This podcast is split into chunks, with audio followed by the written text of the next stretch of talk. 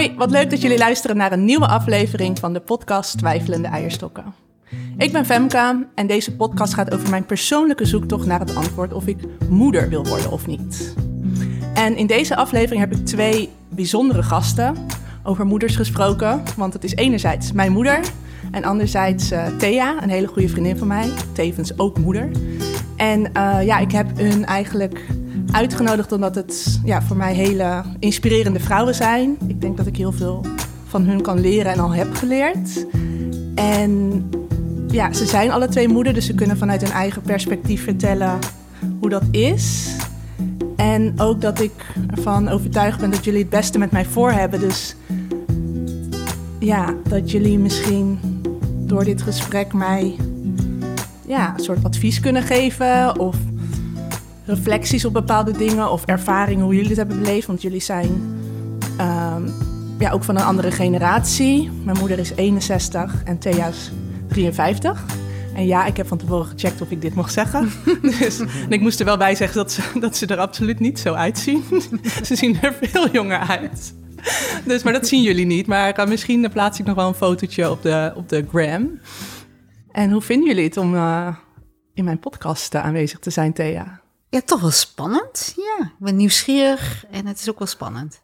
Oké, okay. en jij mama? Nou, ik vind het toen ik hier naartoe fietste niet spannend. Maar omdat jij het ook een beetje spannend vindt, vind ik het nu ook een beetje spannend. Nu voel jij mijn spanning. Een klein beetje. Ja, precies. Ja. ik vind het ook wel spannend. Waarom vind ik het eigenlijk spannend? Waarom zou ik het... Ja, nou ja, ik vind alles spannend ook altijd. Maar het is ook... Ja, los van de zoektocht naar of ik moeder wil worden... is het ook een zoektocht naar hoe maak je überhaupt een goede podcast. Dus ik ben... Ja, voor het eerst heb ik nu hele dure apparatuur in mijn huis staan. En ja, moet ik gaan nadenken wat voor vragen ga ik stellen. Gaat het gesprek wel een beetje lopen. Dus uh, en ik ben ook wel benieuwd wat het met mij persoonlijk gaat doen. Want ja, we gaan toch alweer iets ja, bespreken wat over mij heel persoonlijk is. Wat ik, waar ik het ook wel een beetje lastig mee heb. Dat ik denk, oh, misschien ben ik straks helemaal down door dit gesprek of zo. Ik weet het niet. Maar jij voelt mijn spanning dus ook een beetje, mama. Een klein beetje wel, maar ik denk wel dat je dit gewoon goed is dat je dit doet. Ja, want hoe vind jij het dat ik hier een podcast over maak? Het grappige is dat ik al iets gehoord heb in die twee afleveringen. Wat ik niet helemaal wist van jou. We hebben natuurlijk best wel veel contacten, er worden veel dingen besproken. Maar omdat jij dat in bepaalde lijnen vertelt, in bepaalde volgorde, komen er ook dingen in voor die ik niet helemaal wist. Dus ik vind het wel heel fijn om daarna te luisteren. Ik heb gisteren nog de laatste stuk van je tweede podcast geluisterd. Want die was wat langer dan de eerste podcast. Dus dat kostte wat meer energie. Dan moet je even rustig voor gaan zitten. En er zit gewoon een soort lijn in. Er, wordt, zit ook een andere vraagstelling in. Je gaat heel erg naar je kind zijn toe en naar hoe je nu leeft. En er zit volgorde. Dus ik vind het wel heel fijn om die volgorde zo te horen. En dat je ook belevingen hebt die ik niet helemaal weet. Zoals? Um, je had het bijvoorbeeld over met die coach over die dierenkliniek voor dierenzorgen. ja. Dat, uh, dat was één dingetje. Er was nog iets, maar kan ik zo niet 1, 2, 3 benoemen. Dat kwam voor in de eerste podcast. Maar dat is op zich nu niet zo belangrijk, denk ik. Maar ik hoorde dingetjes dat ik dacht, hé, hey, er zit een lijn in die ik nog niet zo gelegd had. En opmerking, ook omdat je niet tegen mij spreekt, maar tegen iemand anders geeft dat een andere formulering. Ja, precies. En ik vind dat wel heel fijn om zo te horen, zeg maar. Vind je het niet confronterend om dat dan van je dochter te horen? Nee, omdat ik heel veel dingen wel, wel weet. Um, en jij doet dat toch met een doel. Het is jouw zoektocht en jij bent altijd wel wat zoekende. Dat hoort denk ik ook bij het leven en bij ouder worden, groeiprocessen. Dat vind ik vrij normaal. En jij duikt daar helemaal in. En dat vind je ondertussen ook super spannend, omdat het ook dan heel dichtbij komt uiteindelijk. Ja. Dus eerst zeg je, ik maak een podcast. En zo ineens komt het heel dichtbij.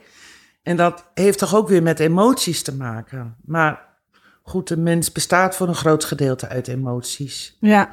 En ratio, en hoe ga je die combineren? Ja, precies. En hoe vind jij het, ja, dat ik deze podcast maak? Denk je dat het mij gaat helpen? Dat denk ik zeker, want ehm, je- het helpt jou ook hè, je, je gedachten te ordenen erover. Eh, het helpt jou de scenario's misschien helder te krijgen. En ehm, eh, want wij, wij wandelen natuurlijk heel veel, dus eh, ook uit de podcast haalde ik wel heel veel dingen dat ik dacht van ja, dat ken ik van jou. Ook elementen, en dat vond ik inderdaad ook met de dierenkliniek en, en ook jouw behoefte aan het willen knuffelen met die dieren en daarvoor willen zorgen. Er zit wel iets dieps voor jou in, eh, waarvan ik denk van ja, weet je, laat dat maar verder zien ook. Want je bent natuurlijk een stoer wijf, zoals we je normaal kennen, die altijd een beetje maf is en heel veel lef heeft. Zo zie ik jou altijd en een ongelooflijk goede vakvrouw.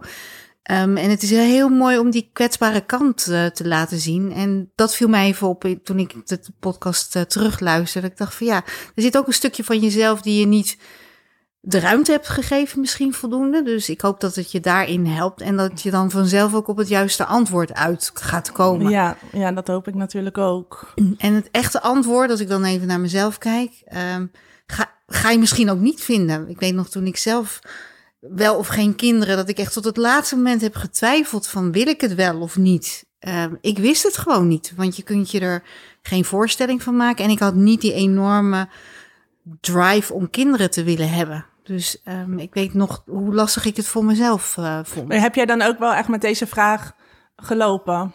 Ja, meer van wil ik het wel of niet? Want Menno wilde het al veel eerder eigenlijk. Ja, want je Eh, was toen al met mij. Hoe oud was je toen? Toen jij misschien deze twijfel zat ongeveer? En het was toen ik begin 30 was, dus toen we terug waren van de Tweede Wereldreis.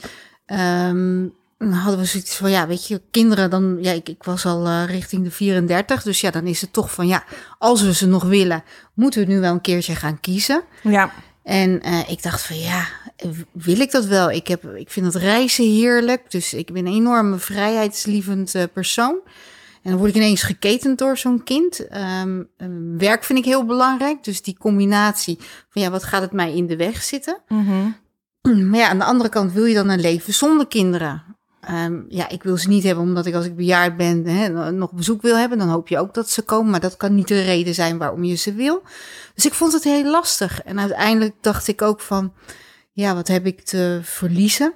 Of wat heb ik, ja, weet je, ik kan het ook laten gebeuren. Dus zo zijn we er toen ingegaan. Van, eh, en ik dacht misschien nog achter in mijn hoofd, ja, misschien lukt het wel helemaal niet. Want bij, bij, bij, mijn schoonfamilie duurde het allemaal heel lang. Bij mijn eigen broertje duurde het lang voordat hij, eh, eh, voordat hij kinderen kreeg eh, met zijn vrouw, zijn toenmalige vrouw. Dus ja, ik dacht van misschien lukt het wel niet, dan lost het zich vanzelf op. Ik weet nog dat ik er zo aan begon. Ja. En, ehm, en toen was ik ineens zwanger. Gelijk al na die eerste keer dat ik dacht van ik ben misselijk. Dat Menno zei van stel je niet zo aan. Het idee dat je al zwanger kunt worden maakt jou misselijk. maar ik, zie, nou, ja, ik zeg ik ben echt, echt eh, misselijk. En nou ja, ik was ook gelijk zwanger. Dus ja. nou, ik weet nog dat ik heb zitten huilen. En Menno moest vreselijk lachen over die uitslag. Want ik dacht van ja, ik ben er nog niet aan toe, weet Oh, je wel. En dan, is het al ja, zover. ja, ja. Dus, Dus- jij was niet gelijk toen jij erachter kwam dat je zwanger was, gelijk eh, happy de peppy. Nee, ik eh, was helemaal eh, in, in, in opperste verwarring. Paniek is een groot woord, maar ja, ik, had het, ja, ik ben ook wel van het plannen. Dit had ik niet zo gepland. ja, nee, precies. ik was er nog niet aan gewend. Jij dacht dat duurt even een paar ja, maanden. dat duurt wel even als het al überhaupt gaat lukken, weet Ja. je wel. Dus, dus nee, ik schrok me wezenloos. Dus jij was niet het typische meisje die van jongs af, al, jongs af aan zichzelf later al moeder zag worden? Nee, ik weet ook toen ik eh, jong was, zei ik ook van als ik kinderen wil, dan wil ik ze vanaf vier jaar. Want ik wil geen luiers en ik wil dat ze kunnen praten. Ook hetzelfde als ik eigenlijk. Ja, Ja, Dus dat alleen ik echt. kleuters. Ja, dus ik, ik dacht echt, ze moeten kant-en-klaar eh, eh, de dingen kunnen doen. En ze moeten gelijk al naar school gaan, zeg maar. Dus Ja. dat leek mij een mooi instapmoment. Maar ja, zo werkt het niet. En als je nu terugkijkt, is ook niks zo mooi als eh, eh, eh, zo'n babytje... Die, die, die helemaal lekker geurt naar baby, wat je eigen kind is. Ja, je. want wanneer kwam dan bij jou het moment dat je dan wel blij mee was? Dat je wel een Nou, geluksgevoel voelde of zoiets? Ja, toen me, eigenlijk mijn grote misselijkheid voorbij was. Dus ik, het heeft drie maanden geduurd voordat ik daar helemaal doorheen was. Want ik weet ook nog dat ik dacht, als dit de hele zwangerschap zo doorgaat, trek ik het niet. Want ik was echt zo ziek ervan. Ehm, er kon geen geur en we, ik weet nog dat we boven de Chinees eh, woonden daar eh, in, in de wijk eh, in, in Den Haag. En al die ge- eetgeuren, nou, ik vond het verschrikkelijk om de deur uit te gaan. Dus, ehm, dus dat, ja, toen dat voorbij was en ik voelde me gewoon goed. En toen heb ik ook een enorme boost aan energie gekregen. Dus toen voelde ik me trots en ook een mooie zwangere vrouw, weet je. Dat, ja, dus dat ging toen prima. Ehm, en ik weet ook wel, hè, want dat is ook nog wel de naïviteit waar ik erin stapte, dat mijn huisarts zei van zorg wel dat je op tijd met zwangerschapsverlof gaat, want je dendert maar door. Eh, want de zwangerschap gaf mij uiteindelijk heel veel energie, dus ik was niet iemand die s'avonds moe op de bank lag, behalve de eerste drie maanden dan heel misselijk voelend. Ehm, dus ik bleef maar doordenderen en dan ben je niet voorbereid op wat er staat te veranderen. Ja, Dus ik weet nog wel dat ik eh, zes weken van tevoren met verlof ben gegaan. Om echt even te, landen. beseffen, te landen. Van ja, je leven is straks voor altijd veranderd. Dus Ja. be aware. ja. Eh, maar mama, hoe ging het bij jou? Wist jij van jongs af aan dat je, ja, van jongs af aan al dat je moeder wilde worden? Nou, doordat jij natuurlijk deze podcast maakt, ga ik automatisch ook een beetje nadenken over wat jij missie zou kunnen vragen. En hoe ik erin stond met kinderen krijgen. En ehm, ik ben eigenlijk heel blij wat Thea zegt. Want ik had wel even zoiets van, ja, hoe zat het nou toch bij mij? Hoe was ik als kind? Wat was mijn verlangens daarin? En eh, ik ben dus nooit zo met kinderen krijgen bezig geweest. Op een gegeven moment overkwam het mij. Ja, precies. En ik weet nog wel, eh, kijk, ik was de oudste van vier kinderen. En ik heb daar niet. En ik ging al vrij snel, wilde ik het huis uit. Want ik was altijd op zoek naar gezelligheid en avontuur. Dus dat, dat ken ik wel een beetje. En ook het ontwikkeling. Ik weet nog dat mijn eerste stage was vijf kilometer van mijn woonplaats af. En dan kon je ook intern wonen. Dus ik vroeg aan mijn ouders, mag ik daar intern wonen, vijf kilometer? en op een of andere manier hebben ze me toch dat vertrouwen of me dat gegund. Want ja, ouders kunnen ook zeggen onzin. Kostte natuurlijk ook wel enigszins geld. Toen was ik nog maar 16. En ik was altijd op zoek naar gezelligheid, avontuur op kamers met meiden, eh, levelen. En toen ik twintig was, toen had ik natuurlijk al vier jaar werk erop zitten. Intern opgeleid in de zorg. Dus ik heb wel iets met zorg, maar ik was niet zo met kinderen bezig. Ik was heel erg wel bezig met mijn ontwikkeling. Wie ben ik? Waar sta ik? Eh, welke kant wil ik op? Het reizen vanuit huis ben ik niet zo gewend, omdat ik, ik kom uit een arbeidersfamilie waarin mijn ouders keihard hebben gewerkt dat wij het beter kregen dan zij. Ja, En toen ik een jaar of twintig was, had ik wel een huisje in de stad Groningen. En toen had ik een vriendin bij me wonen, die ook in de zorg werkte. En het was net een beetje in die flauwe power in daarna, dat zij, dat wij een soort doel hadden. Nou, we nemen geen kinderen hoor, in deze tijd. Grappig, deze tijd. Slechte maatschappij. Ja. Weet je, we gaan ons ontslag nemen. En we gaan eh, goed zijn voor onze, onze omgeving. Dus er zat wel iets van zorg in. Maar ik kan me niet herinneren dat het nooit er kinderen is geweest. Ik kan me ook voor mezelf niet herinneren dat ik zei van... ik wil later trouwen en zoveel kinderen. nee. Ik heb het wel in mijn omgeving gehoord. En ik weet ook nog wel dat het heel veel indruk op mij heeft gemaakt. Terwijl ik niet goed weet wat de gedachtegoed eromheen was. Maar in die tijd was bewust ongehuwde moeder ook heel erg in. En ik dat was zie toen nog- in opkomst, of niet? Dat was in opkomst. En dat was dus, dan heb je het over 77, 78. Ja. Was dat Ja, echt ja. een beetje feminisme wat toen... eh, Ik denk dat het een vorm van feminisme en was. kon En- jij je daarin mee identificeren dan? Dat weet ik dus niet. Nee, ik denk niet dat ik, maar ik weet wel dat ik ernaar keek. Je toch een En beetje erover beïnvloed verbaasde. eh, wordt. En ja. ik zie nog een gezicht voor me, wie dat was, wie die keuze had gemaakt. Ik zie haar nog fietsen in de stad. Dus dat zij bewust ongehuwde moeder, misschien was het ergens een collega, een beetje verder weg van mij. Dat weet ik niet meer precies, maar ik kende haar. En als ik haar zag, keek ik naar haar. Dus dat bewust ongehuwde moeder heeft al indruk gemaakt. Of ik het heb veroordeeld, weet ik niet. Want dat zit niet zo in mij, veroordelen. Maar ik heb me misschien wel een beetje verbaasd. Want het was toch wel nog iets vreemds in de maatschappij. Nou, Je komt dan uit Drenthe, Groningen. Is, ik heb zelf altijd het gevoel als ik die kant op ga, Ja. op ga dat ze daar iets conservatiever denken ook. Eh, en dan ben je ook nog van een andere generatie. ehm, dat het dan daardoor misschien ook wat aparter was dan misschien uit de Randstad of zo? Dat het dan uh, dat, Ik denk dat dat altijd invloed heeft. Of je in een stad opgroeit of in, in een dorp. Dat geldt al als je hier in het westen woont en je groeit in eh, Gouda op.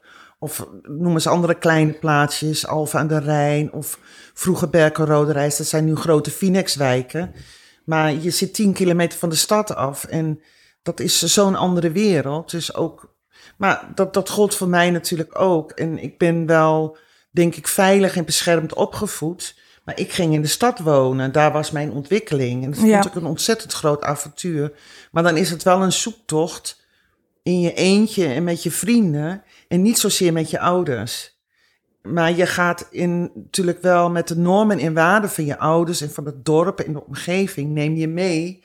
En hoe je het beleeft en hoe je daar, daarin levelt. Ja, En ik kan me niet herinneren dat ik daarin met mijn ouders heel grote discussies heb gehad. maar gingen zij er wel vanuit dat jij gewoon ging trouwen en moeder werd? Dat weet ik Was dat een niet. soort ik verwachting, weet wel denk je? dat mijn ouders eh, dat huisje, boompje, beestje, eh, wat zij ook kenden en dat ze dat ook ons gunden. Kind, maak iets van je leven. Kind, ga leren. Eh, haal je rijbewijs. Koop een huisje. en, en een vriend. Een beetje dat. Maar niet dat daarop gehamerd werd, maar dat was wel... Dat is misschien wat alle ouders wel een beetje voor hun kinderen gunnen. Van, als je verder wil leren, doe het maar. Want wij hebben die kansen niet gehad. En zij gingen daar gewoon krom voor liggen, nu terugkijkende.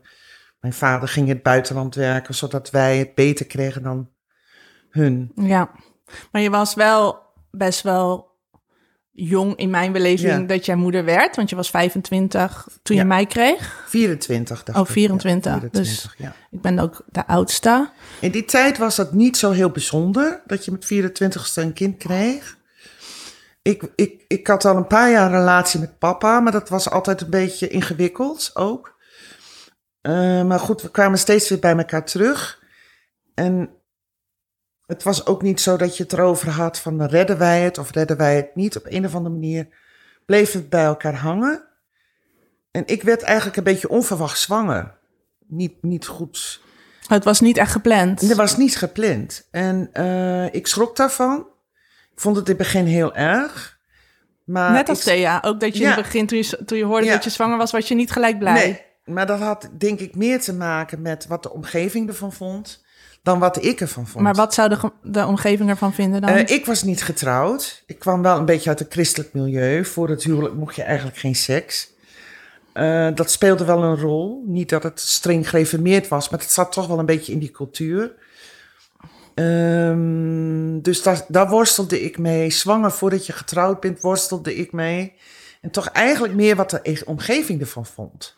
ja, Maar ik heb altijd wel iets sterks gehad. Ik, ik heb altijd later mijn leven gezien als een vorm van weerspannigheid.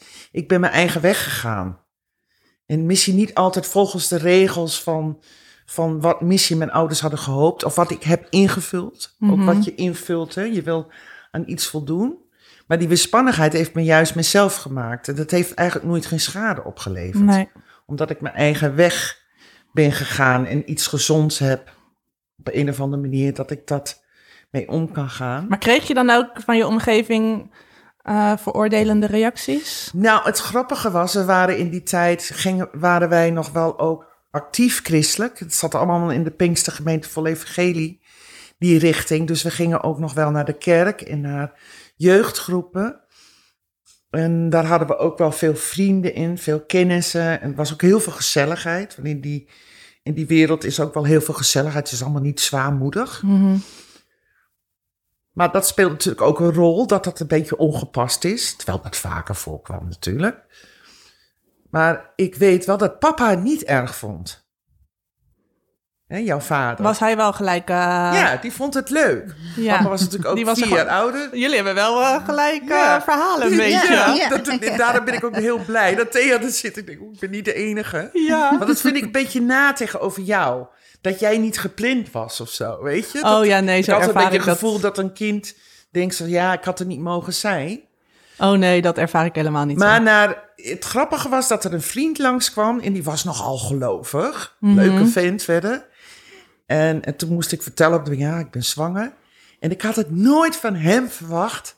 Hij is als leuk toch? Wees er blij om. En ik had meer een christelijke ja, dat had je eigenlijk niet moeten Jij doen. had al En- allemaal veroordelingen verwacht. Ja. Het zal ik nooit meer vergeten, want sommige dingen vergeet je niet. Die maken indruk op je. En van hem had ik het niet verwacht.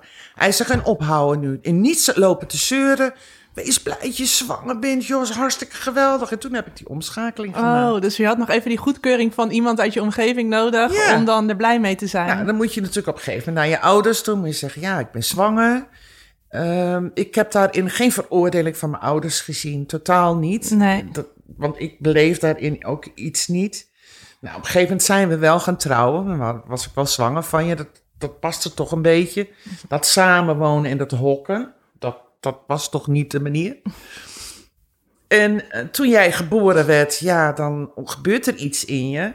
Dat kan je niemand uitleggen als je geen moeder bent. Maar dan krijg je een onbewuste, hele grote verantwoordelijkheid. Je leven verandert. Ja. Iets van binnen verandert. Waar je later pas nog bewuster van wordt. Ja, en jij. Ik, ik heb een hele goede zwangerschap gehad. Ik wist niet eens dat je eraan kwam. ik had een vermoeden, daar komt Wimke. Eh, Of er komt iets, maar is dit het nou? Dan moet toch allemaal eh, met weeën up en komen. Je ging natuurlijk naar zwangerschapsverlof en dan had je allemaal hoe dat moest. En jij was precies op de uitgerekende datum. Ja, ik ben altijd op tijd. Ja, precies. Ik kom altijd gewoon heel rustig binnen, maar dan wel op tijd. Ja, grappig. Ja. En de rust die je uitstraalde toen je geboren was, ja, dat zal ik ook nooit meer vergeten. Gelijk de ogen open. Maar was dat dan ehm, Ja. Zoals je altijd overal leest en hoort en mee doodgegooid wordt ik er eigenlijk Ja. ook een beetje mee op social media, moet ik eerlijk zeggen. Maar ja, misschien is dat ook. Maar was dat dan dat grote geluksgevoel? Wat dan. Hoe zou je het omschrijven? Hoe zou jij het omschrijven, Thea? Ja, het, ik weet nog dat Ruben net geboren werd. En Ruben was ietsje te vroeg. En, en was binnen no time was hij geboren. Dus Menno was, en de verloskundigen waren net op tijd om Ruben op te vangen, zeg maar. En ik weet nog dat Ruben zat helemaal verkreukeld, eh, kwam die eruit, zeg maar. En toen dacht ik, eerste gedachte was van, oh, wat lelijk. En toen voelde ik me gelijk al heel schuldig over. Dat had jij toch niet bij mij, mama?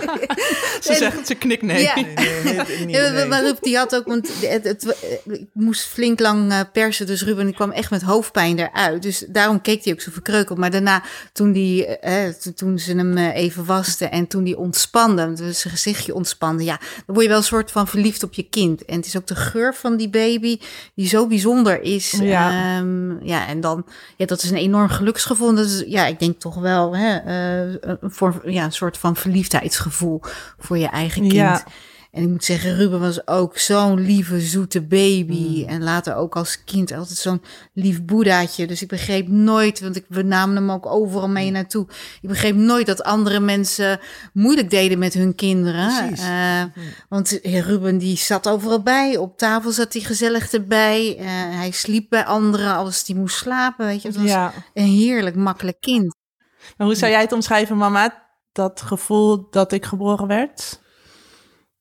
Ehm, ja, ik weet niet of ik het kan omschrijven. Wat ik wel kan omschrijven is dat je. Er gebeurt gewoon iets. Ehm, ja, ja, ik weet niet. Ik, ik weet niet of ik dat nu nog kan voelen. Ik denk meer, als, als, als je dat nu vraagt, denk ik ook meer aan het momenten daarna. eh, van bewustwording, van een grote verantwoordelijkheidsgevoel. Bijvoorbeeld, ik ging met papa veel zeilen. Hoeveel te schuiner, hoeveel te ruiger, hoeveel te leuker. Eh, skiën vond ik leuk en ik was nergens bang voor. Maar toen jij geboren was, werd ik een scheiterd. En dat ontdekte ik toen ik in actie moest komen op de zeilboot. En ik was de hele tijd voorzichtig hoor, niet zo schuin. Dat is wat ik me heel erg bewust... Dat ik dacht, hè, ben ik nou van trut? En t- ja, ik ga natuurlijk altijd over alles nadenken, ik moet overal antwoord op. En dat is dus die onbewuste verantwoordelijkheidsgevoel die je hebt omdat je een kind hebt. Ja, dat er niks met jou mag gebeuren. Ja, dus dat werd ik me bewust in acties die ik daar nadeed, zeg maar. Ja, precies. En wat ik, ja, kijk, dit is dan een klein stukje verder van bewustwording. En als je het nou hebt over dat gevoel dat jij geboren werd. Ja, ik weet, ik zie nog heel goed Jij lag niet in de kreukels. Ik moest ook lang persen. Ik moest hard werken voor jou. want ik voelde geen persen. Dus die verloskundige, ik had al ontsluiting, maar die verloskundige werd boos op mij. Dat deed ze bewust, zodat ik harder moest werken. Want ik moest het vanuit mijn eigen energie doen, want ik had geen weeëngevoel. Oh ja. En jij was natuurlijk 8 pond, bijna 8,5 pond. Dus er zijn er niet zoveel kreukels. Dus Oh. je, dan ben je heel mooi. Dat is heel eh, En die ogen zal ik van jou nooit meer vergeten. En ook toen opa en oma, want jij bent op een zaterdagnacht geboren, zondagochtend. Dat opa en oma kwamen en dat je gewoon heel rustig in mijn armen lag. En om je heen keek. En ze zeiden, ja, kinderen kunnen pas zien na zes weken. Maar ik heb altijd het gevoel gehad van, jij kijkt gelijk de wereld in. Maar ik vond me ook omdat je ogen groot waren.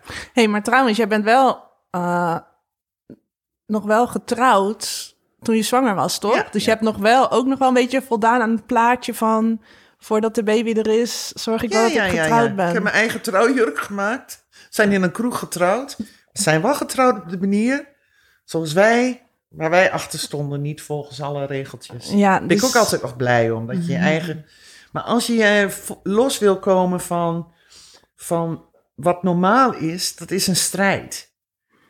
Eh, en dan is het belangrijk dat je, dat je dicht bij jezelf komt, want dat is een zoektocht. Maar die hoeft niet fout te zijn, maar ja, het is wel een getrikker. Je hebt natuurlijk ook mensen die keurig in het schijfje lopen. Maar ik heb toch op zoek geweest, wie ben ik? Ja, en al vrij jong, zeg maar. Ik denk dat we dat, nu we het erover hebben, dat we dat alle drie heel sterk hebben. Ja. En ook die hang naar vrijheid Ja. en Ja, naar avontuur. absoluut. Ja. En, eh, Ja, en ook dat we alle drie dus niet heel duidelijk dat sterke gevoel ha- hadden, hebben in mijn Nee, geval. van, wil ik kind? ja, Ja. logisch dat ik moeder wil worden. Ja. Dus ik moet zeggen, wat jullie vertellen is wel alweer een marketingverhaal van dat ik het dan misschien wel moet doen. Want ik, als jullie het zo vertellen, dan denk ik van ja, dat is toch iets, dat wil je toch meemaken. Mm. Weet je, dat ik, dat is ook überhaupt de struggle waar ik mee zit. Is misschien ook vanuit dat avontuur of vanuit alles uit het leven willen halen ja. dat je dan dat dit als er iets is wat je dan in je leven mee wilt maken, is dit wel iets heel erg wezenlijks, zeg maar. Het enige is, je zit er dan wel ja. altijd aan vast. je zit er altijd aan vast, maar dat wil je dan Ja. denk ik ook. Ik kan me niet voorstellen dat als ik, als ik moeder word, dat ik dan er spijt van ga krijgen. Of, of zou dat kunnen trouwens? Nou, kijk, het gaat dan niet om spijt, maar je zit er gewoon onbewust aan vast. Ja, Zelfs als ze groot zijn, jij bent 37 en als er iets met je is, zit je in mijn systeem. Ja, Kijk, zolang het goed gaat, gaat het goed. Jullie zijn zelfstandig, gaan je eigen weg, maar als ouders blijf je altijd verbonden met je kinderen. Ja. En er is nu een periode dat ik heel veel kan denken en heel veel niet meer kan zeggen. Omdat die volwassenheid, want dan krijg je misschien een soort conflicten of zo. Het is gewoon een proces in ouders zijn. En eh, jullie zijn volwassen. Maar ik blijf altijd ergens moeder. ja. Ook in mijn gedachten, omdat ik altijd dat kind zie. en ja dat het blijft een soort zorg. eh, Terwijl er jij altijd zegt, nog met een soort navelstrengetje ja, ja. ergens eh, vast. dus als er morgen Ja. iets met jou is, ga ik dat ook voelen. Ja. Zeg Ja. maar. dat, dat kan niet anders. Je gaat er misschien iets anders mee om, maar daar kom je nooit van af. Dus ik vind het wel een beetje moeilijk als je zegt van je wil alles meemaken in het leven, het avontuur. Ik denk niet dat je kan spelen met kinderen krijgen.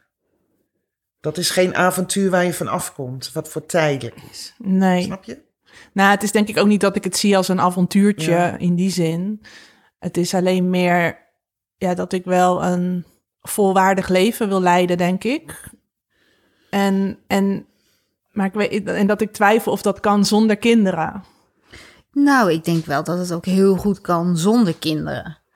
Hè, dat is, eh, eh, net zoals we, ik vertelde jullie net dat Julia vanochtend vroeg van, hè, eh, wat eh, ga je zeggen als je de vraag krijgt van had het leven zonder kinderen er ook goed uitgezien? Ja, dat denk ik zeer zeker. Je gaat het op een andere manier invullen. Ehm, het gaat erom dat je voor jezelf een waardevol leven eh, leeft en dat je daar het maximale uithaalt. Dus ik had, hè, als ik Maar geen- haal je het maximale eruit als je dan geen kinderen...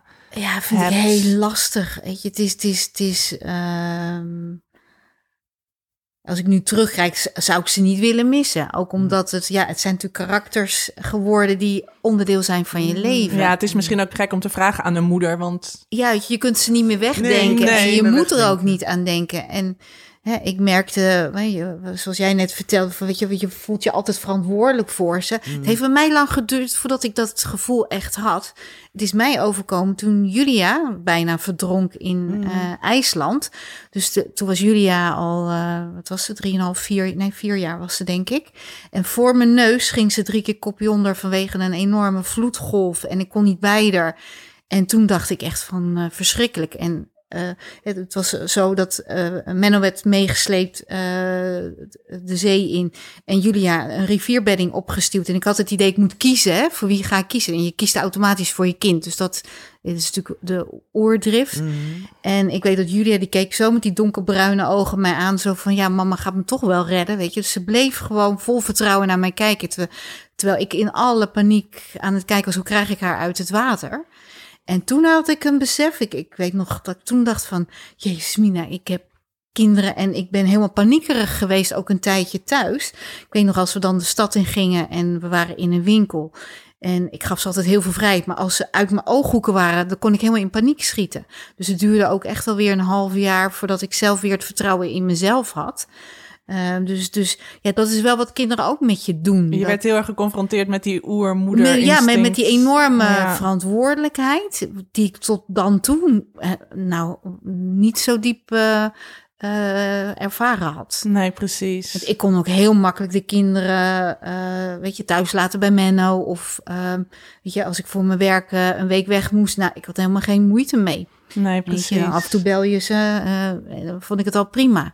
Maar ja, toen me dat overkwam, toen dacht ik van ja, weet je, ehm, dit is onlosmakelijk, eh, die verbondenheid. Ja, precies. Ik, ik blijf erbij dat ook zonder kinderen is je leven hartstikke volwaardig. Het gaat erom wat haal je er maximaal uit.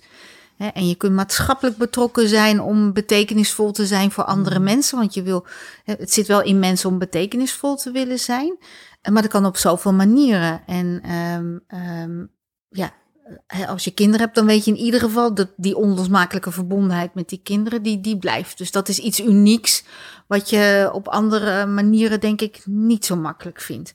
Dus daar zit wel iets unieks in. Ehm, Ja, dat kan je niet Ja. opvangen met dan ga ik. eh, of dat is zoiets unieks, dan kan je dat niet opvangen met. Oh, dan ga ik de rest van mijn leven reizen. Ook al kan je dan ook een bepaalde betekenis geven aan je leven. Of, ja, eh, maar dat is gewoon een andere unieke ervaring. ja, dan. klopt. Of als je andere mensen verder helpt, dat is natuurlijk ook heel waardevol. Ja, Ehm, maar ja, dat is toch anders. Ja. ja, precies.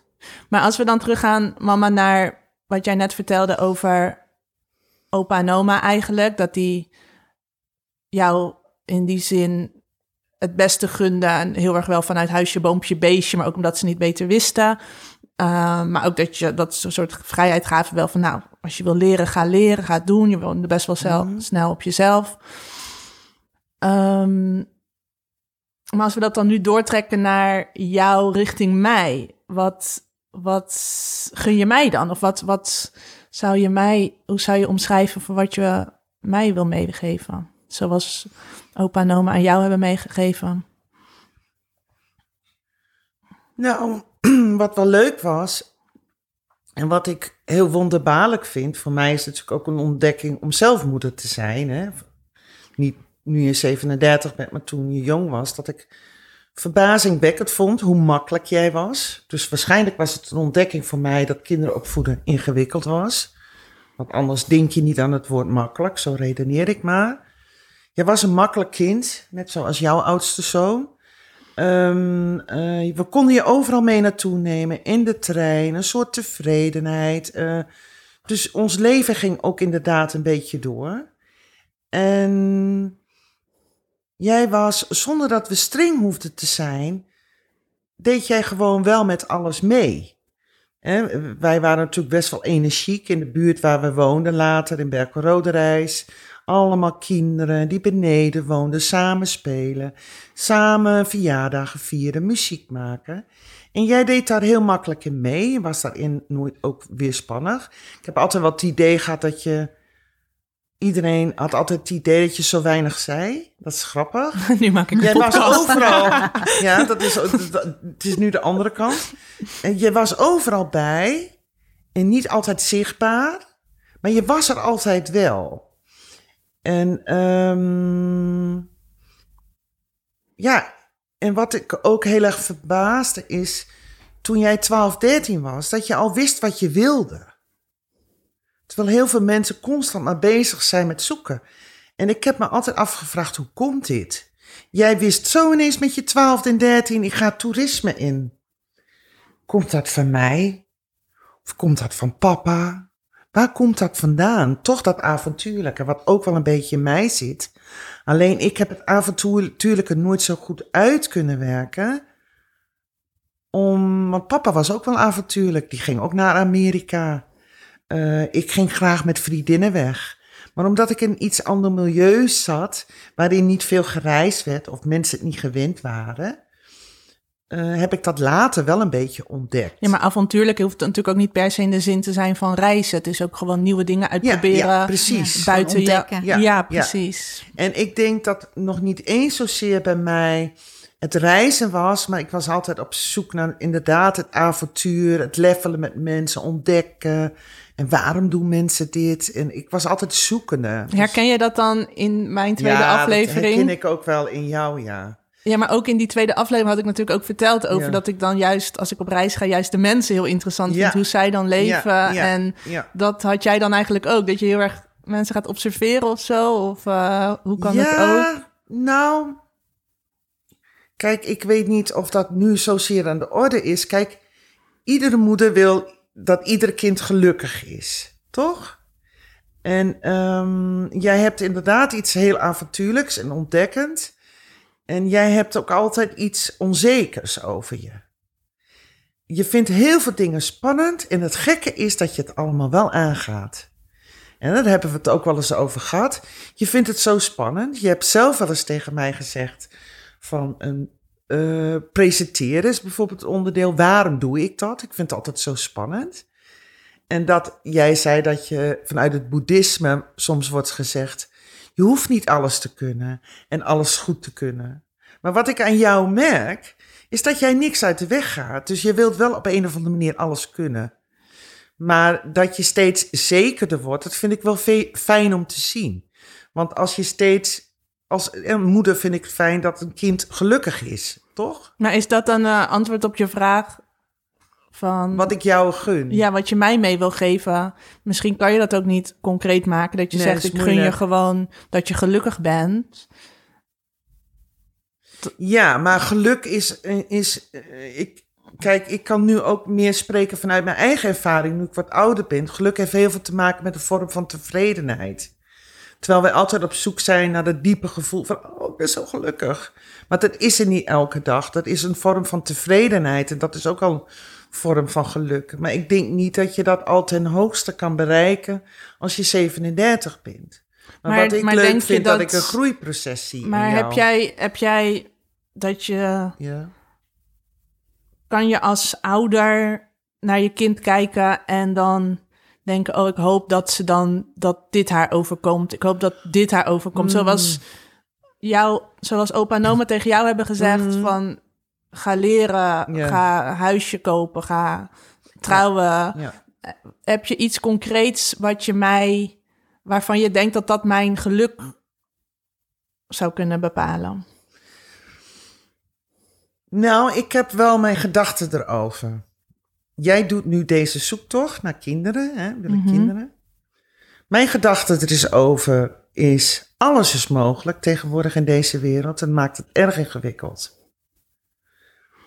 Eh, er speelt nog meer een rol, dat is dingen die je zelf hebt ontnomen of hebt geblokkeerd om dat nu open te gooien. Dat noem ik een goed gro- groeiproces. Er zit iets in van, heb je ook een tijdje gehad, waarom kan ik niet een goede relatie krijgen? Daar ben je waarschijnlijk nu overheen. Er zat iets in van, ik heb SLE, dus kan geen kinderen krijgen. Heb je ook benoemd van dat arts nu zegt, alles is mogelijk. Je kunt eicellen invriezen. Mensen zeggen, nou, dan ga je toch eicellen invriezen? Er zit ook een vorm van onzekerheid in. Ehm, dat je, dat je misschien later mensen zeggen: waarom heb je eicellen dan niet ingevroren? Dan had je toch. Ja, dat je Ook overal voor toch- wil verzekeren. Ja, maar ook dat je toch ook gevoelig bent voor wat de omgeving zegt. En dat, dat benoem Ja. je zelf ook, dat hoef ik niet te herhalen. Want dat is steeds wat er gebeurt in een mens. En wat ik zelf denk, dat komt niet uit mijn eigen mind voort, maar is mij ooit verteld. En dat kan ik mij in vinden. Als je kinderen wil, ga je de juiste man erbij zoeken. Denk je dat echt? Want dat, Ja. heb, ik, dat, heb, dat heb je vaker Ja. tegen mij gezegd. En ik weet niet hoe En ik dan denk moet- ik, en ik ken best wel Als veel dit- vrouwen ja. die echt weten dat ze graag kinderen Ja. willen. En ja, die gaan op, op zoek naar een man Ja. die dat dan willen. Ook bij mijn coach in de vorige aflevering. Ehm, en bij, zij gaf heel duidelijk aan, voor mij werkte het niet dat ik dan op zoek ging naar een man voor die kinderen. Ja. En ik heb nu gewoon vriendinnen die het nu alleen ook doen, omdat ze die man niet hebben kunnen vinden. Dus zo makkelijk is het denk ik niet. Nee, niks is makkelijk. Want dit, dit is een levensvraag. Het is nooit makkelijk. Ik weet niet. Als moeder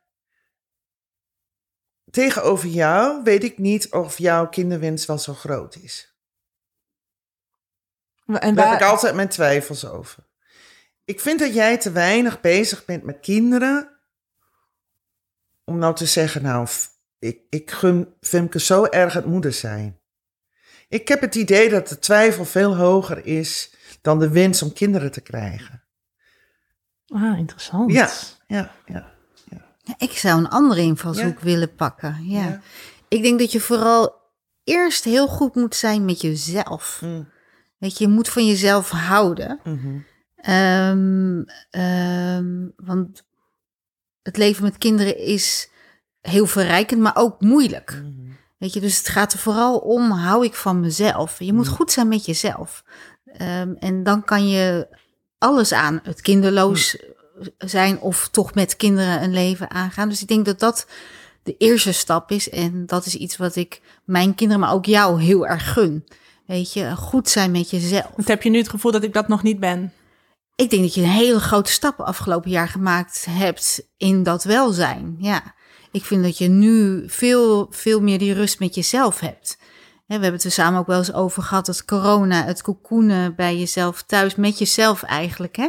Dat geeft jou ook een bepaalde manier van rust. Dus ik denk dat je hartstikke goed op die, eh, eh, op die weg bent. Maar die is heel belangrijk. Dus niet het bewijzen voor anderen om je heen, maar wie wil ik zijn voor mezelf. Ja. Dus dat is denk ik een hele belangrijke. Want anders blijf je iedere keer moeten Mm. voldoen aan plaatjes van anderen. Maar je moet je eigen plaatje willen maken. En dat is het moeilijkste wat er is. Mm. En naarmate je ouder wordt, wordt het steeds makkelijker. ja, maar kan je dat al zijn helemaal? Ik, ik Nee, denk natuurlijk niet. Op je 37 Nee, natuurlijk niet. Dus ik zeg, naarmate je het ouder wordt, hè, kijk, ik stop ook met verven van mijn haar en zo, weet je. Dat allemaal dingen die, die meetellen. Maar het is, je leven is continu een zoektocht. Maar je merkt wel dat je in een steeds rustiger vaarwater komt, want je hebt al heel veel dingen ervaren. Het beginnen ook herhalende zaken zich eh, voor te doen. Dat je denkt, nou, been there, done that. Waarom moet ik nu nog zo eh, hè, eh, dit laten zien of dat aantonen? Ja, voor wie dan en waarom dan? ja. Weet je, dus, dus dat, dat heeft met eh, inderdaad ouder worden, word je wijzer. Hè, als je goed omgaat met die ervaringen. Dus, ehm, ehm, en daar zit jij nu middenin, want je bent nog hartstikke jong. Dus, ehm, maar het is vooral denk ik heel belangrijk om eh, ja, echt van jezelf te houden. En ik merk dat, dat de maatschappij vraagt zoveel van ons. En ik zie dat vrouwen die willen op allerlei manieren zichzelf bewijzen. En dat is ook best heel pittig. Ehm, eh, je wil, en in je vak wil je excelleren. eh, ja, durf je het leven ook wat meer te laten gaan? Misschien overkomt je dan eh, iets. Ja, ja nee, dat je, vind ik dat ook wel een worsteling. Dat ik nu dan deze podcast maak, of tenminste, stap 1 is deze zoektocht begonnen. Dus dat ik inderdaad heb opengegooid van, hey, wat ik heb weggestopt door mijn ziekte SLE of tegen van het liefdesleven, dan ga ik nu de ruimte geven. Maar dat is ook best wel een hele bewuste, bewuste soort luiken openzetten. En dan denk ik, doe ik daar nou wel goed aan? Want ik moet het leven toch ook laten komen gewoon zoals het komt.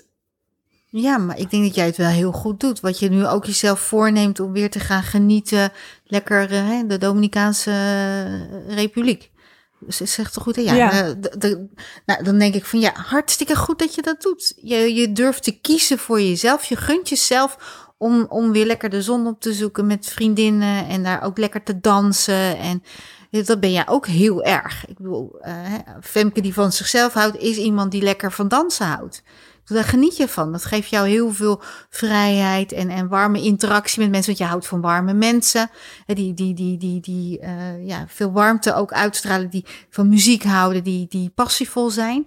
Dus ja, doe dat lekker. Weet je, dat past bij jou. En als je dat niet zou doen, ja, dan omarm je jezelf ook niet. Ehm, en het is iedere keer zoeken van. Ga ik iets wel of niet doen? Eh, geef ik mezelf wel of geen ruimte ergens in? Eh, Ja. ehm, Maar had jij toen jij dan moeder werd, of de fase dat jullie besloten hadden om het maar gewoon te gaan proberen, een bepaalde mate tevredenheid met jezelf? Ja, dat denk ik wel. Ja, wel. ehm, ja, als ik kijk, wat zat mij, waar, waar zat ik het meeste aan te twijfelen? Nee, ik was goed met mezelf hè, en, en de relatie met Menno, weet je, dat is, was allemaal hartstikke mooi eh, in place. Eh, dus een kind erbij, als het eh, zou uitpakken, dat paste. Eh, dat, dat zou je had, je had ook de stabiele situatie Ja, is, ja hè, we hadden wereldreizen. Ik had best wel veel dingen al, hè, ook van mijn bucketlist afgevinkt. Wereldreizen gemaakt, twee keer. Een heleboel, ook op mijn werk mooie dingen gedaan. Ik heb ook veel verdriet gekend met het overlijden van mijn vader. Dus ik heb een vrij intensief leven gehad. Hè, als ik zelf terugkijk, ben ik wel heel snel gaan samenwonen.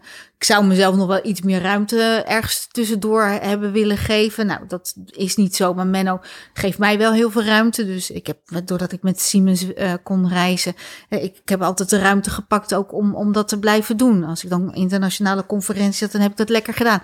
Dan hadden we altijd enorme dansfeesten. Dan kon ik toch ook de Thea zijn die, die dat ook heel erg heeft. Ja, ik ben ook toen Ruben geboren was, eh eh, s'avonds nog toneel gaan spelen. Omdat Menno v- ook veel, hè, wij deden het ook echt samen. Dus Ja. ik denk dat dat ook voor mij het heel prettig maakte. Eh Menno koos ook echt voor vaderschap. ja. Weet je, dus we deden het echt samen. ja En, dat hebben eh, jullie allebei. Dat jullie alle twee wel echt een, eh, een vaderfiguur hadden, of jullie man dan, die ook echt een vaderrol speelde. Ja, die, die, Dat die, lijkt mij vreselijk als ik dan met iemand, nou weet ik niet, misschien zou ik daar ook wel mee kunnen leven, maar het lijkt me wel heerlijk om een man te hebben die dan ook ja, dingen uit handen neemt. Dat dat niet alleen maar een man is die alleen werkt en dat jij alleen maar. eh, Nee, want dan krijg je ook een hele traditionele verhouding als partners onderling. Dus dat zou ik al eh, ongezond vinden. Dat zie ik ook hè, soms wel eh, in mijn omgeving. Dat ik denk, nou, zo zou ik het eh, zelf niet willen hebben. Ik heb erg. Ik ben ook een persoon. Ik ben ook iemand die wil werken. Ik heb Ja. zelfs periodes gehad dat men nog zelfs minder werkte dan ik. Eh, en ja, wel gelijkwaardig is het verdeeld. ja, de zorg en, voor en de weet je dat de kinderen huilden en dan naar Menno toe renden omdat hij meer thuis was. Nou, ja, dat deed me dan, ik, vond ik ook helemaal niet erg. Er zijn genoeg vrouwen die daar niet tegen Mm. kunnen, want de kinderen moeten naar hun. Nou, dat had ik helemaal niet. Dus ik ben niet een bezitterige moeder eh, geweest en nog steeds niet. Nee, dus dat, is, dus dat ging bij ons eigenlijk heel natuurlijk op. En ja, men heeft het ook voor geen goud willen missen. Daardoor he- hebben we allebei een hele goede band. Ook een andere band met onze kinderen, want we doen het ook anders. En dat mag ook. Je hoeft niet hetzelfde te zijn. Hè, eh, Nee. nee, dus die... ehm, ja, ik denk dat dat voor de kinderen ook goed is. En dat, dat het ook voor de kinderen een veel genuanceerder beeld geeft. Ook als zij later hun keuzes gaan maken. Van eh, Ja. ja. weet je, je hoeft je niet te schikken naar de ander als je het echt samen doet en Nee. goed verdeelt. Ja, dus jij had Ja. eigenlijk en de stabiele situatie en eigenlijk ook het advies wat je me meegeeft of waar jij in gelooft van tevreden zijn Met jezelf. met jezelf. Ja. En daar heb ik dan dit jaar een stap in gezet. Klopt, daar ben ik heel erg mee bezig. Want Ja. dat heb jij ook begin dit jaar nog tegen mij gezegd, eh, mama. Dus ja, daar ben ik wel Ja. mee bezig.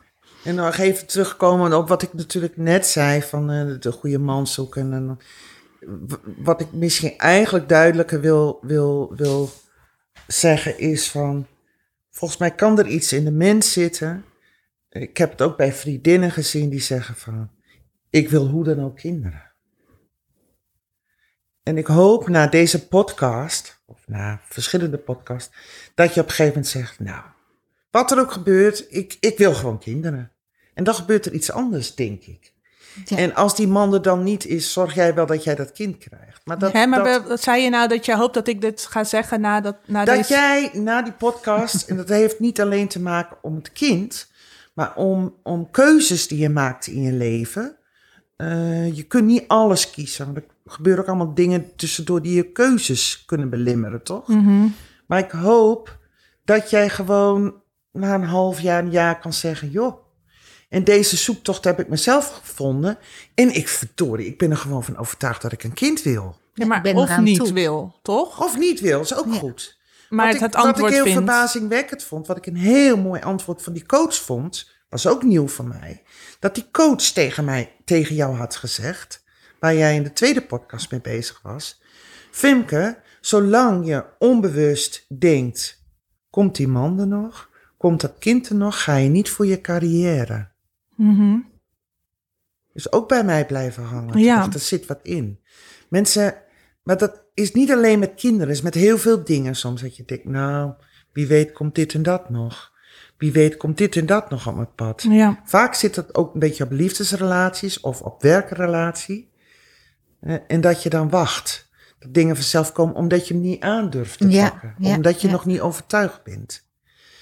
En eh, ik hoop dus, wat ik nu zeg, dat dat gebeurt. Dat jij zegt, joh, ben nu een jaar verder en ik ben er gewoon... Ik heb alle ballast af. Ik, ik heb gewoon iets verstopt. Ik merk gewoon dat ik heel graag kinderen wil. En dan ga je ervoor. Ja. Hoe dan ook. Ja, dat kind moet komen. En dat staat dan los van die man. ja, precies. Dat is dan ga je gewoon luisteren naar je eigen verlangen. En dan kan, ja, en dan, je kunt ook zeggen van, joh, het heeft eigenlijk nooit zo gespeeld bij mij, maar ik ben zo bezig met die buitenwereld en een beetje bang voor mijn toekomst. En een beetje, maar je blijft in de minderheidspositie. Maar ik ken genoeg mensen die geen kinderen hebben. Alleen, jouw positie is een beetje anders. Ik ken heel veel stellen die zeggen, wij kiezen ervoor dat we geen kinderen willen. Dat is een keus. is vanuit stellen. Ja. En jij zit nu nog, waar is die man? Ja. Eh, ik, in, ja, geen stabiele situatie. in, ja, in je, in, je, in je situatie is dat, dat je lichaam op een gegeven moment ophoudt. Ja, want ik heb ook het gevoel dat ik er nog niet klaar voor ben. Want ik heb wel. Ik hoorde ook iemand anders, haar ga ik waarschijnlijk ook nog interviewen. Zij zei van. Zij is uiteindelijk geen moeder geworden. Zij is nu volgens mij net zo oud als jij, of net zo jong als jij, Thea. En ehm, zij zei van ja, ik was er gewoon nooit aan toe. En op het moment dat ik eraan toe was, was het eigenlijk al te laat. En dat heb ik ook, dat ik nog soort van er nog niet aan toe ben. Aan de andere kant is, zeggen heel veel mensen, ja, je bent er eigenlijk nooit aan toe of zo. Ik weet het Mm. niet. Ehm, maar dat ik denk van, ik heb nog andere dingen te doen of zo. Oh. En ondertussen voel ik die spanning van, ja, maar ik moet niet te lang wachten met dit antwoord, want en dat geeft heel veel, heel veel onrust. En ik ben dan, jij zegt van, nou, na een jaar hoop ik dat je dit antwoord hebt. En ik denk, een jaar, nog een jaar, dan ben ik al 38 en dan lukt het straks misschien niet meer. Ja. En, of misschien komt het antwoord helemaal niet. Maar het heeft ook te maken met wat Thea zegt. eh, is is eh, dat je zekerder kan worden. En dat je aan het zoeken bent wie ben ik. Ja, En, en, en wie je bent heeft allemaal te maken met leeftijd, omstandigheden, wat er op je pad komt. ja, Maar het heeft ook te maken met angst. ja, Stel je voor dat ik iets mis. Stel je voor dat ik. Ja. En het heeft Ja. ook te maken omdat je altijd in een minderheidspositie zit. Het geldt nog steeds voor de homodoelgroep. Het stelt nog steeds voor de lesbische doelgroep. Dat geldt ook voor mensen die geen kinderen kunnen krijgen, zijn ook in de minderheid. ja, En je weet ook dat in de grootste netwerk waarin je zit, is het normaal ook mensen op jouw leeftijd dat ze nu met kinderen beginnen. Vroeger was dat voor ja. de dertig. ja, en je hebt social media. Ik weet niet of dat nog een flinke rol speelt, maar daar ben ik natuurlijk best wel actief op, ook Ja. voor mijn werk. Ja. Nou, ik word helemaal getarget eh, rondom uh, vrouwen 37. en dan maak ik ook nog een podcast Twijfelende Eierstokken. Dus ik krijg allemaal advertenties van vruchtbaarheidssituaties, maar Ja. ook allemaal al babygeluk voor die, babygeluk voor die. Ja. Dat is dan allemaal koppen van BN'ers. Natuurlijk mijn eigen omgeving, vriendinnen die kinderen krijgen. Dus ik word er ook een beetje mee plat gegooid dat ik en ik denk niet dat ik het weet je, als ik nou heel duidelijk weet van ik weet het niet, dan kan ik dat meer langs me heen laten gaan. Maar had je ik- ook geen podcast gemaakt. nee, hierover. nee, dan had het gewoon geheten. Dus er zijn stilstaande vragen en jij bent op zoek. Komt dat, heb ik iets verstopt? Maar jij hebt ook wel eens gezegd, voor mijn dertigste wil ik kinderen. Echt? Ja, Wanneer heb ik dat gezegd? ja nou, dat heb je ooit gezegd. Maar dat kan best zijn vanuit de normen en waarden die er zijn. Is Ja. dat altijd een gevoel geweest? ja. ja. En, ja, en heel jij bent op zoek, heb ik iets afgesloten door mijn ziek zijn en door eh, wat een pijnlijk onderwerp was van eh, iedereen eh, heeft maar een vriend en dat gaat allemaal automatisch bij mij niet. En dan kan je natuurlijk iets afsluiten in je gevoelsleven of even verdrukken. En waar jij heel goed in bent, is er voor weg te lopen. En, en, en, en de plezier op te zoeken eh, in, in, de, in de Zuid-Amerikaanse landen. Die snap ik ook heel goed. Want er zit een soort plezier die je naar je toe komt. En als je iets niet in jezelf hebt, komt het naar je toe. En jij bent heel gevoelig voor die muziek en voor die sferen en voor die dans. En daar leef jij van op. En dat is helemaal terecht, moet je altijd vasthouden. Want je hebt daar iets mee. Ja. En dat is een gemis wat je waarschijnlijk hier mist. Maar als je dan weer terugkomt, kan je wel weer die vragen krijgen. Dus ik hoop gewoon na een jaar dat jij zegt: joh, wat een gedoe, ik ben er nu achter. Ik wil gewoon kinderen, ik heb het verstopt. En hoe dan ook, ik krijg de kinderen. Maar als je ze niet krijgt, no problem. Het leven hangt er echt niet van af. Nee. Van overtuigd. Jij bent ook niet dat je aan het wachten bent tot je oma wordt. Nee, weet je wat ik erg zou vinden? Ik zou het erg vinden als mijn kinderen graag kinderen willen en ze niet kunnen krijgen. En ik zie, ik ben niet zoveel anders dan andere mensen. Soms denk ik ook dat ik wat anders ben, is niet waar. Maar ik zie al die mensen genieten van oma zijn. Maar het zou toch van die idioten zijn dat mijn leven afhangt. Ja, nee joh. Mijn geluk dat jullie oma zijn. Ik ken genoeg mensen, ik wil Ik oma worden, ik wil oma worden. Nou, dan noem ik een levensinvulling waar ik niet mee bezig ben. Nee. Want ik ben ook te avontuurlijk om constant in beweging te zijn. En moet af en toe, ik word rustiger, Ja, maar er moet ook constant avontuur bij mij zijn. Ik wil echt niet vastzitten aan mijn kleinkinderen. nee, En mijn leven hangt niet af van het oppassen op mijn kleinkinderen. nee. Maar het lijkt me wel heel bijzonder dat je weer een andere band met je dochters krijgt als ze kinderen krijgen. Ja, precies. Ja, Er is maar één ding. Als jullie ze graag willen en ze je niet kan krijgen, dat zou mij als moeder pijn doen. Maar daar gaat het om. ja, Maar het gaat mij niet om dat ik oma moet zijn. Nee, nee. nee. Nee, heel herkenbaar. Ja. Ik hoop dat ze mij nog niet even niet aan de kinderen gaan. iets te jong. Misschien moeten we even bij vertellen hoe oud Ruben en Julia zijn. Ja, dus 19 en 16 vind ik nog iets te jong eh, hè, om daarmee bezig te zijn. Maar ook, ja, als ze er bewust voor kiezen. Hè, stel dat Ruben eh, daar bewust voor zou kiezen. Ja, dan, eh, Is het zo? dan is het zo. Ja, Ja. Eh, als het maar bewust is. Ja, Dus dat is belangrijk. En kijk, als je geen kinderen hebt, ja, dan weet je ook niet wat je mist. Dus ja, aan de andere kant kan je dat dan ook op den duur wel een plek gaan geven. ja, precies. En dat kan je dan vullen met eh, andere zaken. Ja, Het is zo dat met kinderen, kijk, met onze kinderen is het allemaal hartstikke goed gegaan. Maar voor hetzelfde geld, ja, je weet niet wat, wat, wat je kind eh, gaat overkomen. Ehm, eh, Nee. Of ze helemaal de verkeerde kant op gaan. eh, wat voor verdriet dat kan geven. Dus het kan ook enorm je leven Beheersen. zwaar maken. Ja. Want ik geloof dat onderzoeken nog wel uitwijzen dat de meest gelukkige mensen toch de mensen zonder kinderen zijn. Ik weet niet of dat altijd, of je dan, of dat wel een stel zijn, of dat dan daar heel erg toe bijdraagt. Eh, of dat dat, zo goed ken ik de onderzoeken niet, maar ik weet wel altijd, eh, die hoor ik eh, een vriend van mij eh, wel zeggen van ja, hè, de meest gelukkige mensen zijn de mensen zonder kinderen. ja dat heb Ja, ik ook wel eens gelezen, ja. Ja. En eh, nou, je ziet ook dat de, want je, je slaapt altijd veel beter. Dus ze zei, je blijft er altijd jonger uitzien zonder kinderen. Dus dat is ook zeker, Dat is zeker waard. dus, eh, maar goed, eh, ja, weet je, het is, het is ook wel heel gek om te denken dat dat de enige weg naar geluk is. Dat Ja, precies. niet, ja, ik heb de laatste tijd, omdat ik er dan ook, ja, wat je aandacht geeft, dat, dat groeit. Nou, dat heb Ja. ik nu ook. Dat ik dan nu hier aandacht aan geef en dat ik dan denk, oh, dat is het grote geluk, dat, dat mag ik niet missen. Maar nu jij ook zegt, mama, van, ik heb het gevoel dat bij jou de twijfel groter is dan je kinderwens. Dat ik denk, nou, als jij het zegt, jij kent me beter dan ieder ander. Mm. Ja, en toch ook wel een heel erg gehang naar bevestiging vanuit toch maatschappij. En ik denk dat dat ook menselijk is. Dat dat niet alleen maar te maken heeft met dat ik misschien nog niet helemaal tevreden ben met mezelf. Maar dat is ook gewoon een oerdrift. Dat je gewoon, of een overlevingsstrategie, dat je gewoon geaccepteerd wil worden door je omgeving en geen buitenbeentje wilt zijn. Nee. Maar tegelijkertijd wil ik, vind ik dat ook weer geen. Ja, Het zou heel verkeerde reden zijn lijkt als je het voor wel. de buitenwereld doet. ja, dus. ehm, Je- En, en je liefde voor anderen kan je heel goed uiten. Als je kijkt wat jij doet met die Syrische familie.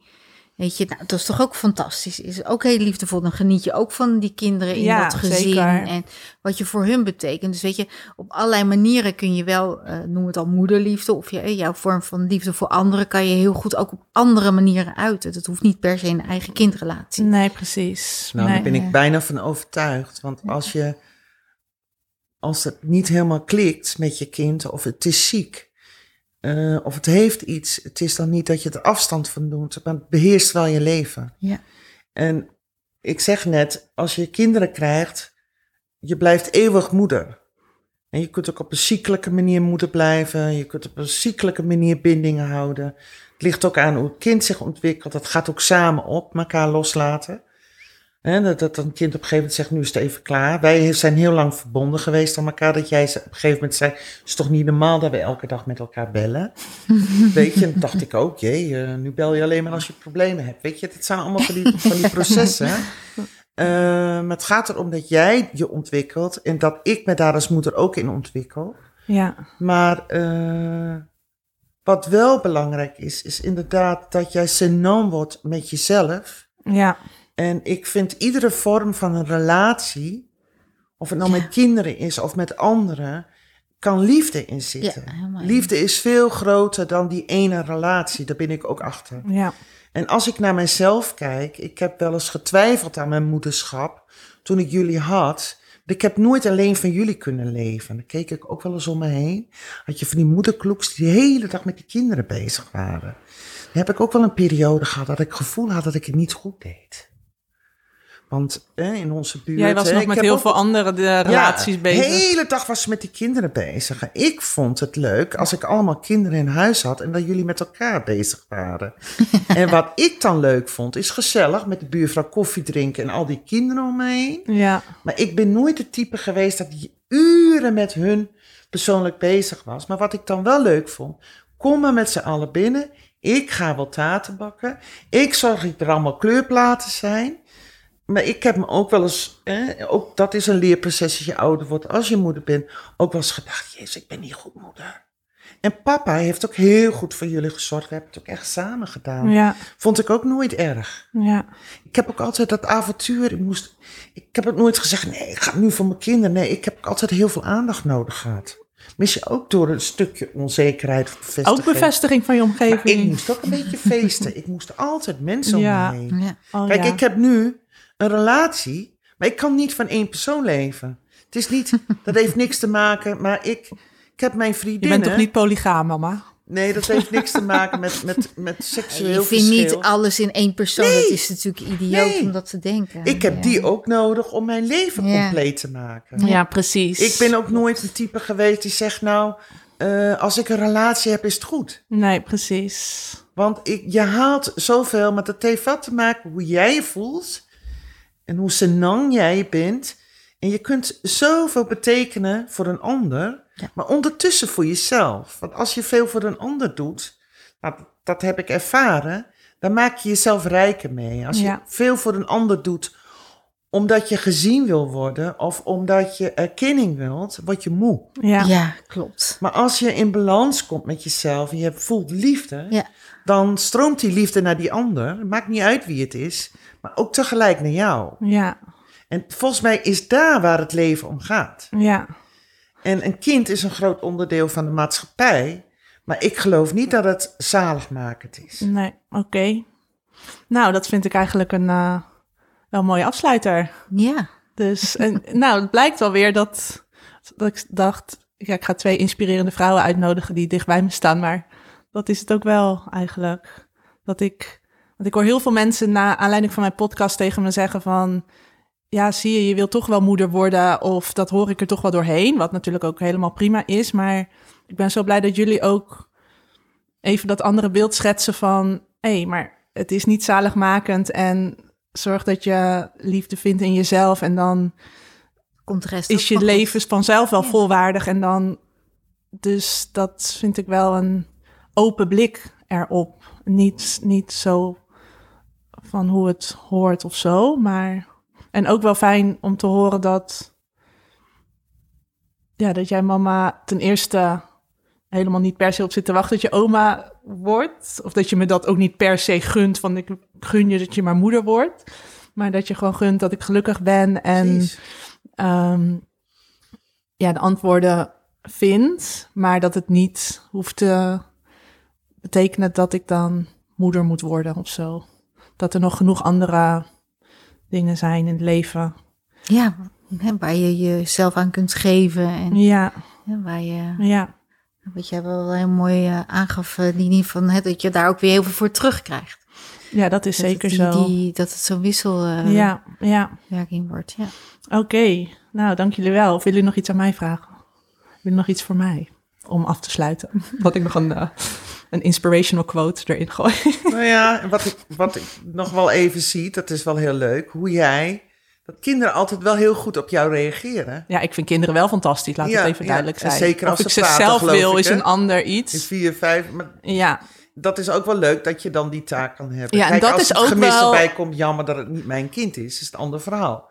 Maar het is ook wel leuk dat je kan leven met kinderen, ook al ben je zelf geen moeder. Ja, Maar je kunt wel weer doorgaan met je eigen leven. Je kunt weggaan, je kunt iets brengen. ja. Een soort, soort Ja, want laatst zei de dochter van, van Marit, zij is zes, geloof ik, vijf, ja, zes. En zij zei tegen mij van, eh, ben jij ook moeder? Ik zeg, nee, ik ben geen moeder. Het was ook wel een beetje confronterende vraag. Kinderen zijn natuurlijk heel eerlijk. Ben jij ook moeder? Ik zeg, nee, ik ben geen moeder. Oh, nou, als jij geen moeder bent, dan eh, ben je ook nog kind. Dus toen was ik ook nog... Geweldig. Toen was ik ook nog kind. Dus ergens was ik ook wel van, oké, dat is duidelijke taal. Ik ben nog kind, want ik ben geen moeder, dus ik blijf altijd kind dan misschien. Maar ook wel dat ik dacht, ja, ik voel me soms ook... Daarom kan ik ook goed met ze levelen, want ik... En daarom denk ik soms ook van, dat lijkt me dan zo leuk om moeder te zijn, om... Ik kan er heel veel creativiteit in kwijt en ik kan nog een beetje denken soms in die... in dat gekke maffen van een kindje, dat het kind Ja. ook nog een beetje in mij zit en dat ik ook niet helemaal... eh, de, ja, gewoon die manier hoe zij denken. Dus dat vind ik wel echt heel leuk. Maar ja, dat betekent natuurlijk nog steeds niet dat ik ze dan per se zelf moet krijgen. Maar ik heb in ieder geval niks tegen kinderen. Ik vind ze echt heel leuk zelfs. Dus, Maar ik eh, weet zeker dat je anders reageert op je andere kinderen, op je eigen kinderen, dan op kinderen op afstand. ja, Alles wat op afstand is, is opener, makkelijker om in te stappen. Maar als je een eigen kind hebt, zit het in jouw systeem. En dan kan een hele andere ja, verhouding zijn worden. verantwoordelijkheid. Ik zeg niet dat het slecht is, maar het is anders. Ja, ja, precies. Oké, nou, dank jullie wel. Brengt ons aan het einde van deze twee, derde aflevering Derde alweer. aflevering, Hoe vonden jullie het? Is het afgelopen nu? Nou ja, nee, hij staat nog aan, maar eh, ik ben wel even benieuwd hoe jullie het vonden. Nou, ik vond het toch wel eh, inspirerend. Ik ook. Eh, Ja, zeker. Leuk ook. En jullie hebben echt veel overeenkomsten. Nou, Ja, daar was kom ik ik wel ook blij achter, om ja. toen ik Theo zo hoorde praten. Toen dacht ik, oh, dat... En ik had Ja. gisteren nog een beetje... kan ook geen toeval zijn. Ik vind het altijd een beetje moeilijk om te zeggen... ja, ik ben onbewust zwanger geworden, het was een eh, ongelukje of zo. Je wil niet dat je kind ervaart dat het een ongelukje is. Ik heb ook wel Ja, eens daar ga ik nu wel over nadenken. Nee, maar. Eh, Het was geen ongelukje, het kwam een beetje onverwachts. Want het was niet uitgesloten dat ik geen kinderen wilde. Nee. Het gebeurde gewoon. Soms denk ik ook wel eens, vroeger... Gebeur, overkwam het. Ja, dat denk ik ook. alles maar gepland. Je kunt Ja, alles plannen. Ja, de maakbaarheid van de wereld maakt het ook zo moeilijk. Ja. Ja, Ja, de keuzestress. Ja. Dat Ja, is, dat is eh, het. Kijk, als Ook- jij nu onbewust zwanger wordt, dan eh, laat je het waarschijnlijk gewoon komen. ja, Ja. nee, dat zal je zeker. Nou, ik vond het ook heel eh, inspirerend. Dank voor ja, dat jullie hierbij wilden zijn. Eh, dit is de, ja, het einde van aflevering 3 van de podcast Twijfelende Eierstokken. Volg Twijfelende Eierstokken ook op Instagram. En eh, laat een review achter in de Apple Podcast app als je dit eh, inspirerend vond ook. En dan, eh, ja, tot horens bij de volgende aflevering.